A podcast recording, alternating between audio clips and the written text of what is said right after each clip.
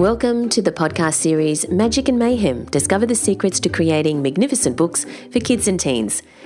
Magic and Mayhem is a free podcast and ebook series brought to you by the Australian Writers Centre.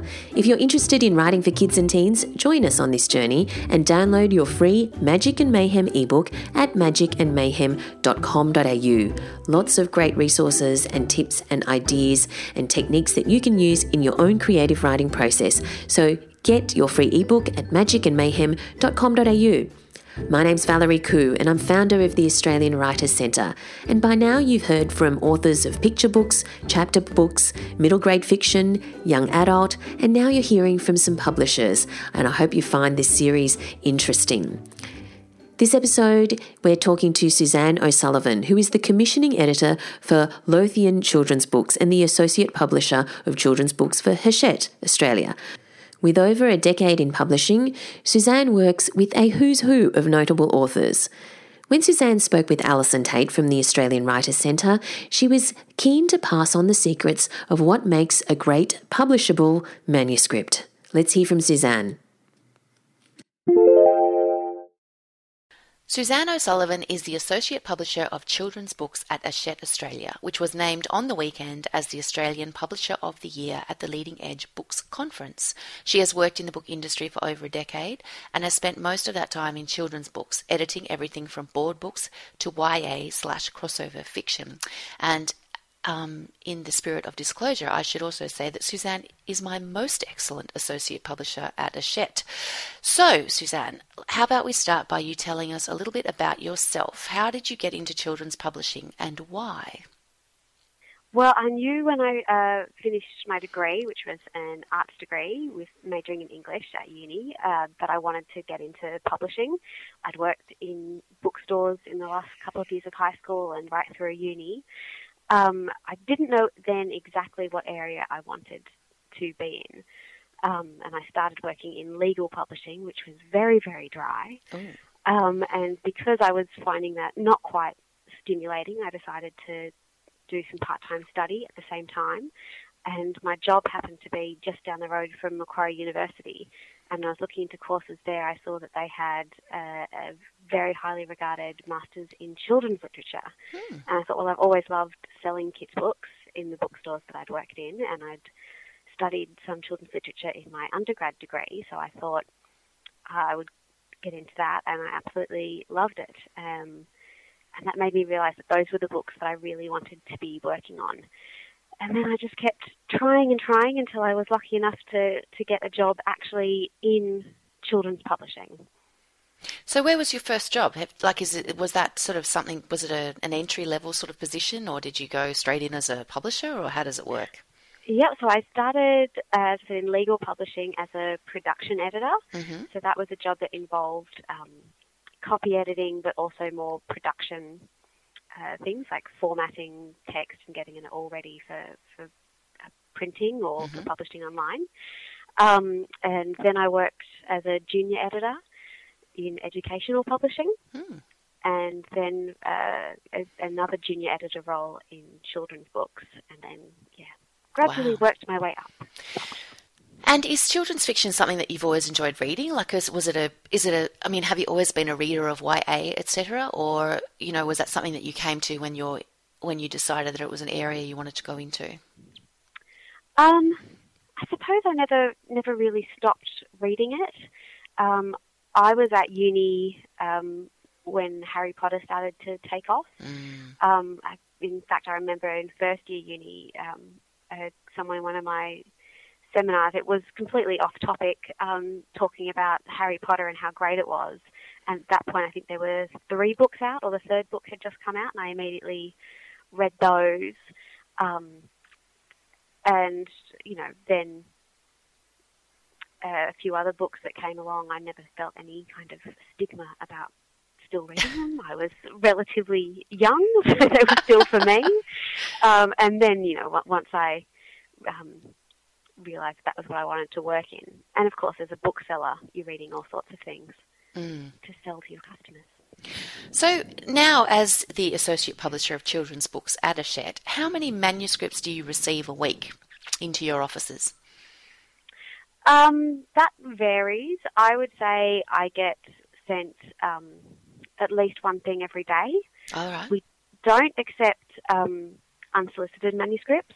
So those are things that are coming from agents, Okay. um, from uh, foreign rights departments or overseas agents, or from um, authors that we've already worked with, or recommendations that have come through um, people that we've worked with, uh, or again, you know, people that I've met at a conference or something like that. okay. Um, yeah. And is there a reason that you don't accept unsolicited manuscripts?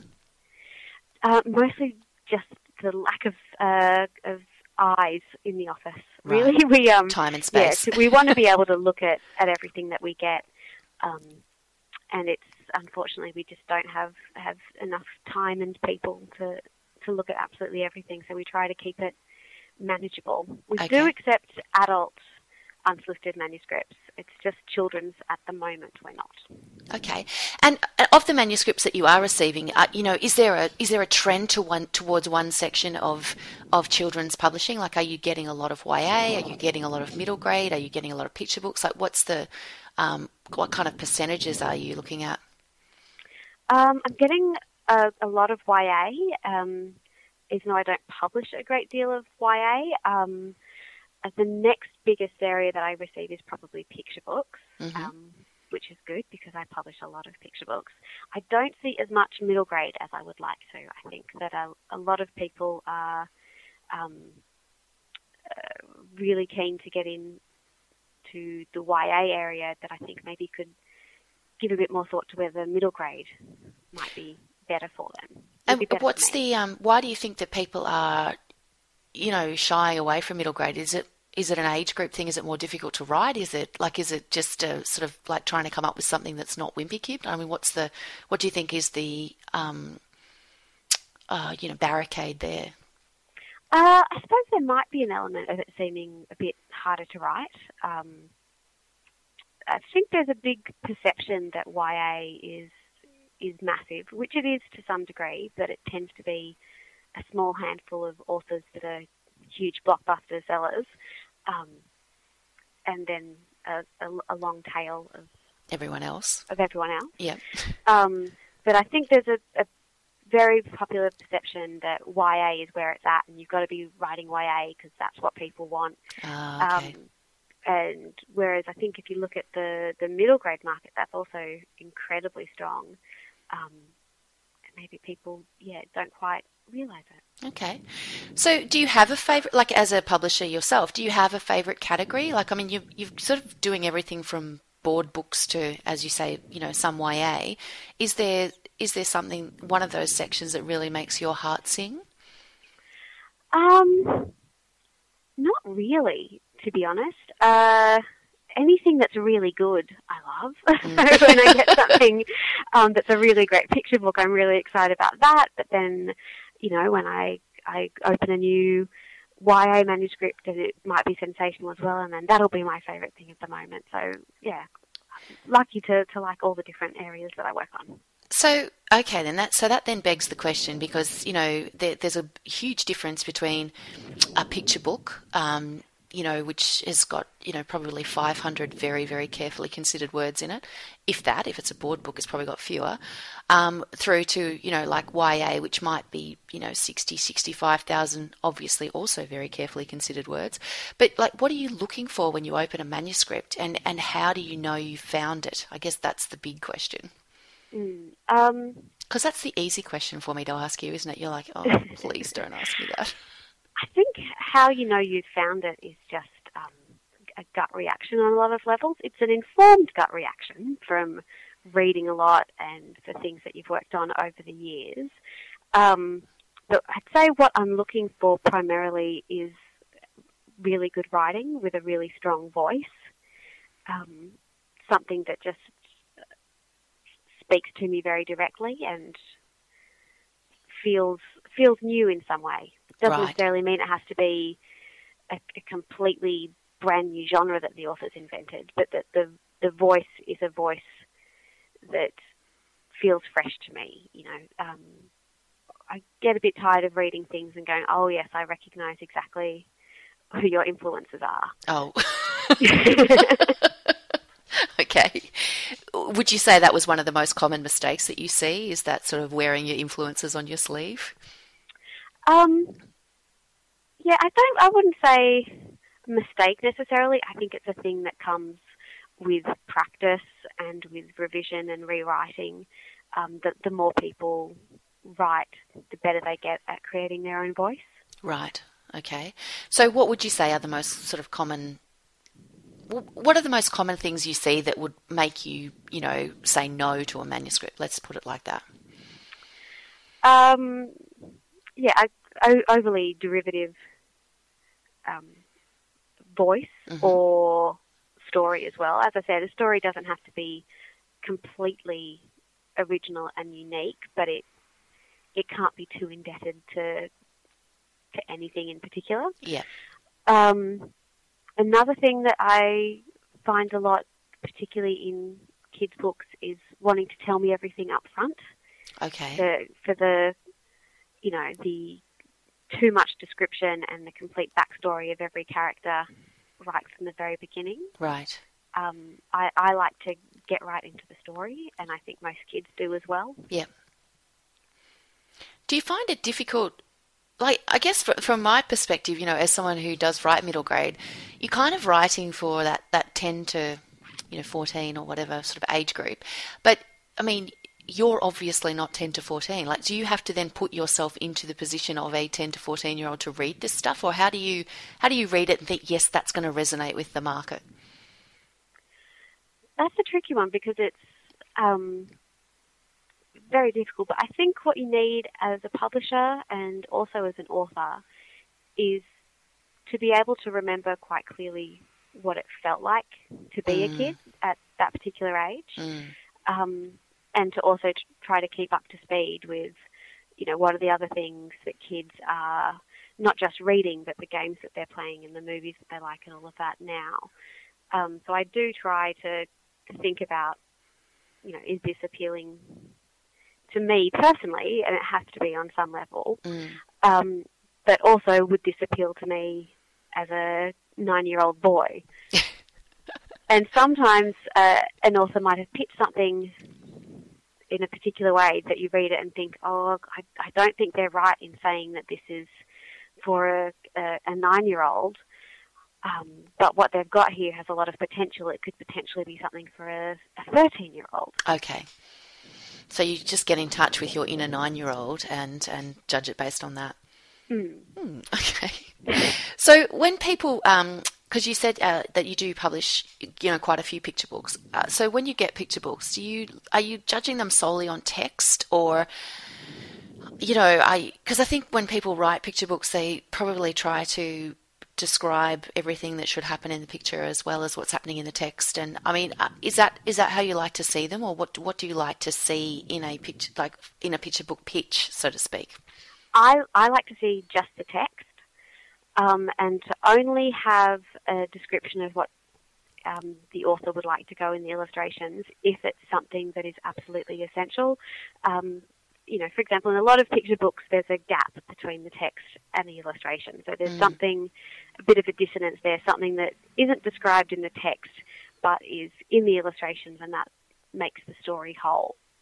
Um, so, for example, then the author might want there to be a wordless spread where we see a particular thing happening. Right. Or it might be like um, Drac and the Gremlin, where the text is describing this, you know, fantastic science fiction adventure, but the pictures reveal that it's actually just two kids playing in the backyard. So yeah. a bit of a you know a one sentence at the beginning of the story um, would be all that's needed there. But um, to the, the text has to work uh, on its own merits. Okay.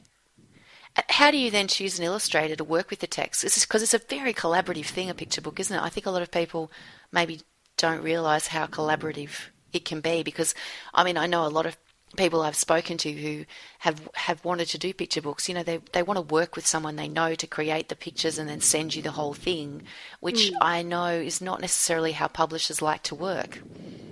No, it's very unusual for it to um, to come from the author and illustrator together.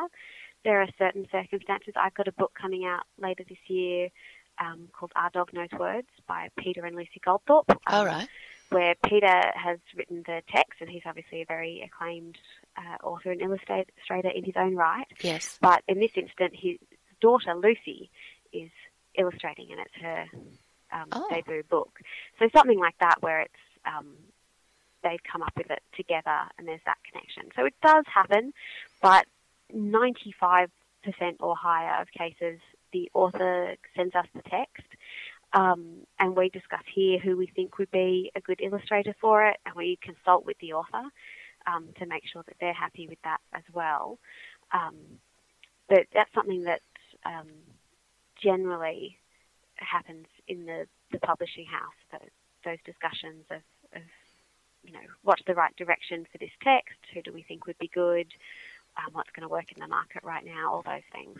So you kind of, as an author, you you really need to be willing to let go of it a bit as well, don't you? So to realise that it is a collaboration and that you need to work with um, the publisher to get the best possible product. Definitely, and that is something that I see quite a bit from um, uh, people that haven't had a book published before, um, and in in submissions where they're really saying this is exactly what the pictures should look like, um, but the illustrator is basically an equal creator of the book with the author, so there needs to be space for them to interpret the story themselves. I mean, the the author always gets to see the the roughs as the illustrator is working and to have their input.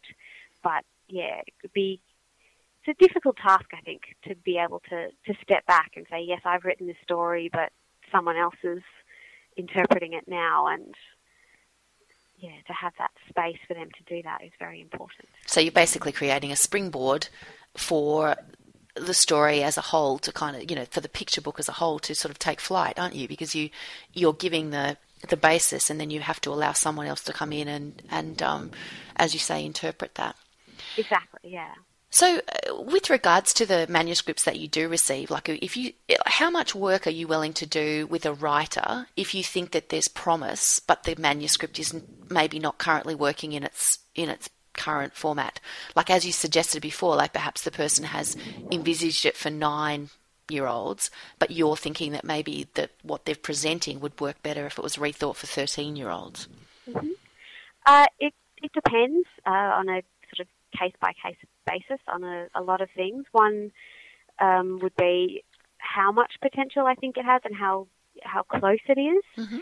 Um, you know, because I don't want to string people along too much. If I read something and I felt that the, if the author went back and made uh, some revisions and resubmitted it, that it would be in a really good position um, to get published, hmm then I would definitely do that. But if it was a case of, I think it needs to be rewritten altogether, I might, you know, send some general, general notes, general feedback, um, but not necessarily want them to.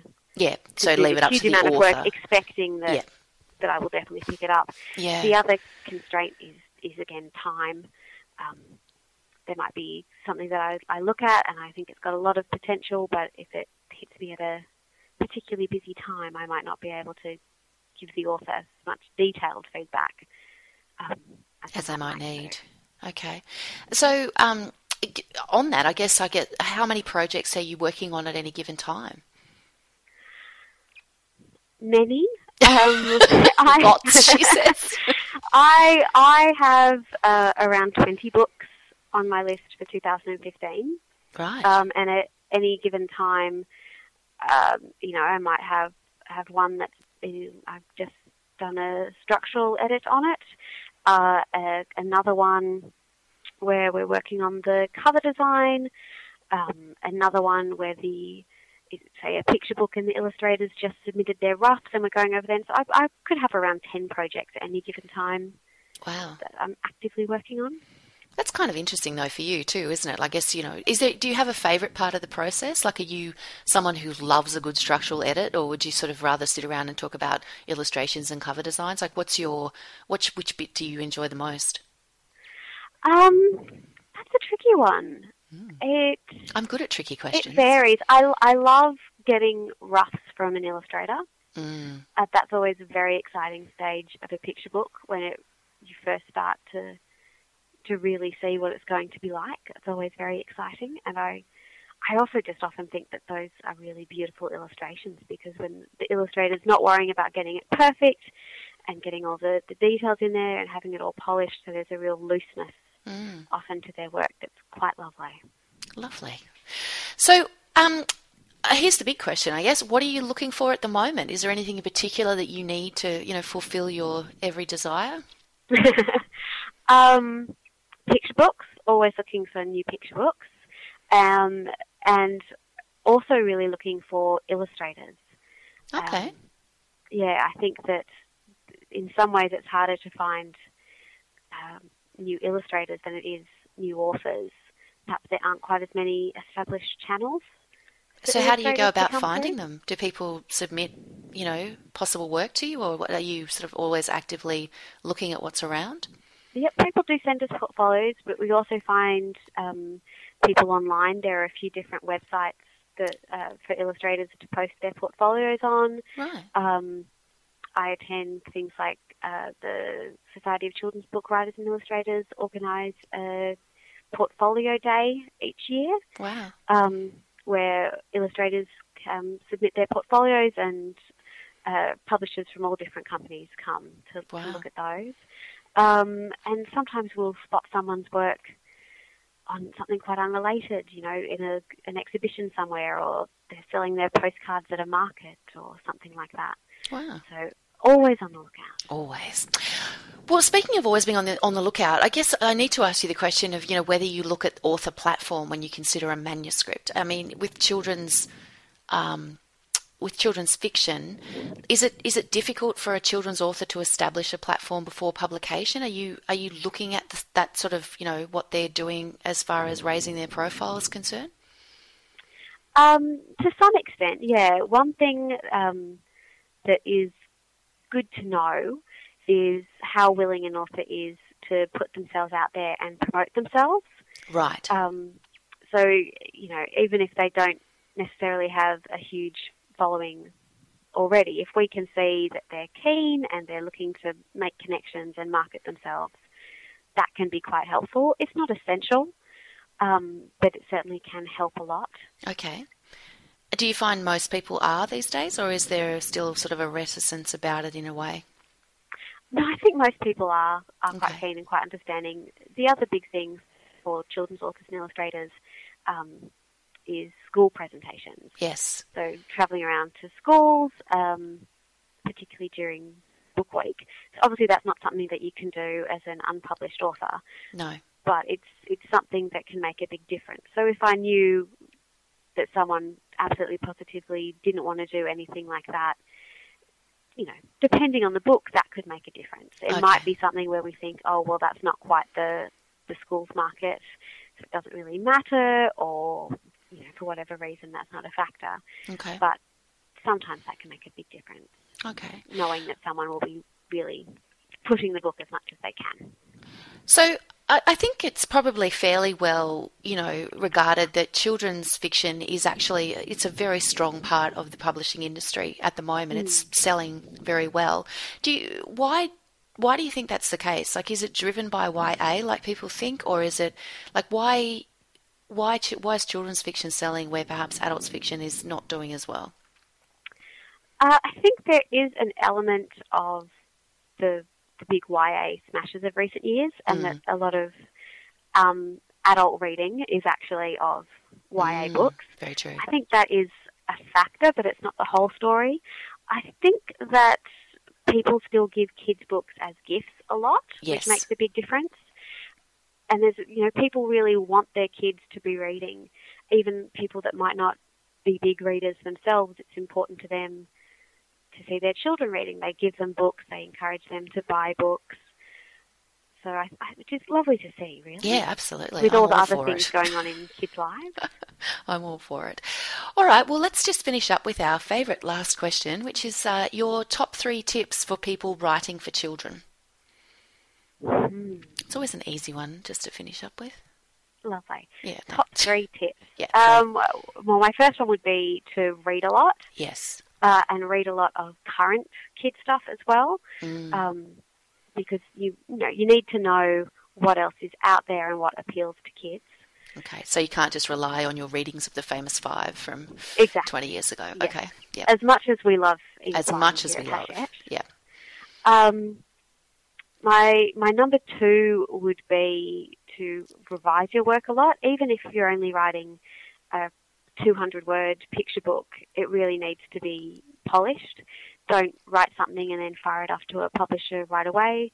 You know, put it in a drawer and come back to it two weeks later. Have another look, see if there's anything you could do better hmm in that. Um, and my number three tip would be to just try and speak as directly and clearly as you can.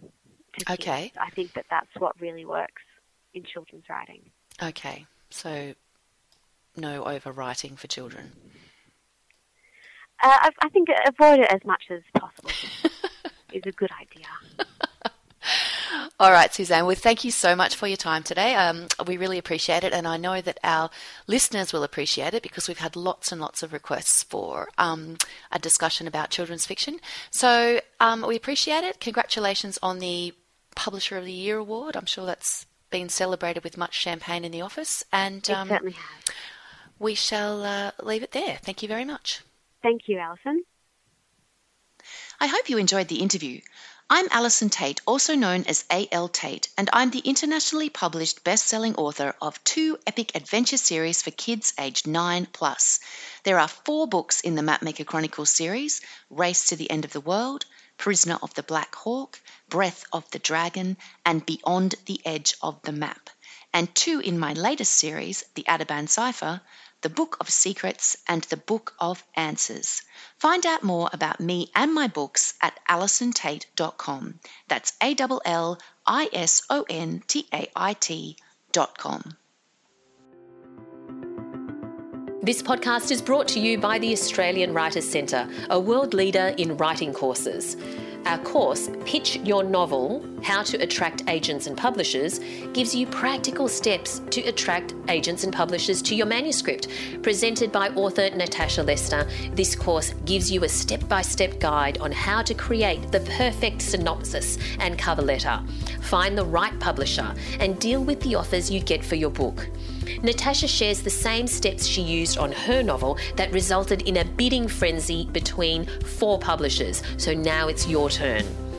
With our on demand courses, you can learn in your own time with 12 months access to all course materials. Find out more at writerscentre.com.au slash pitch.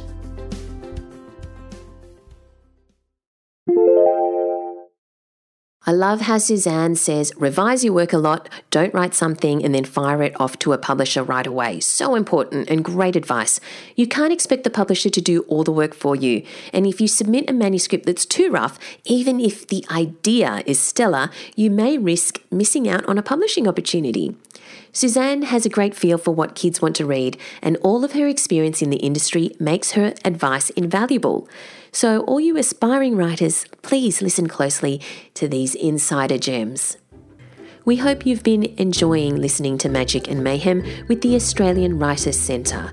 Just a reminder if you haven't downloaded your free ebook, called Magic and Mayhem, just go to magicandmayhem.com.au and make sure you get it because it's got awesome resources and techniques and ideas from all of the authors and publishers featured in this podcast series. So go to magicandmayhem.com.au. If you want some ongoing connection and to find your tribe, you can sign up to our weekly newsletter at writercentre.com.au or join the Facebook group of our regular podcast. Just search for So You Want to Be a Writer podcast community and request to join. It's free. We'd love to have you in there. So please do connect with me. I'd love to hear from you.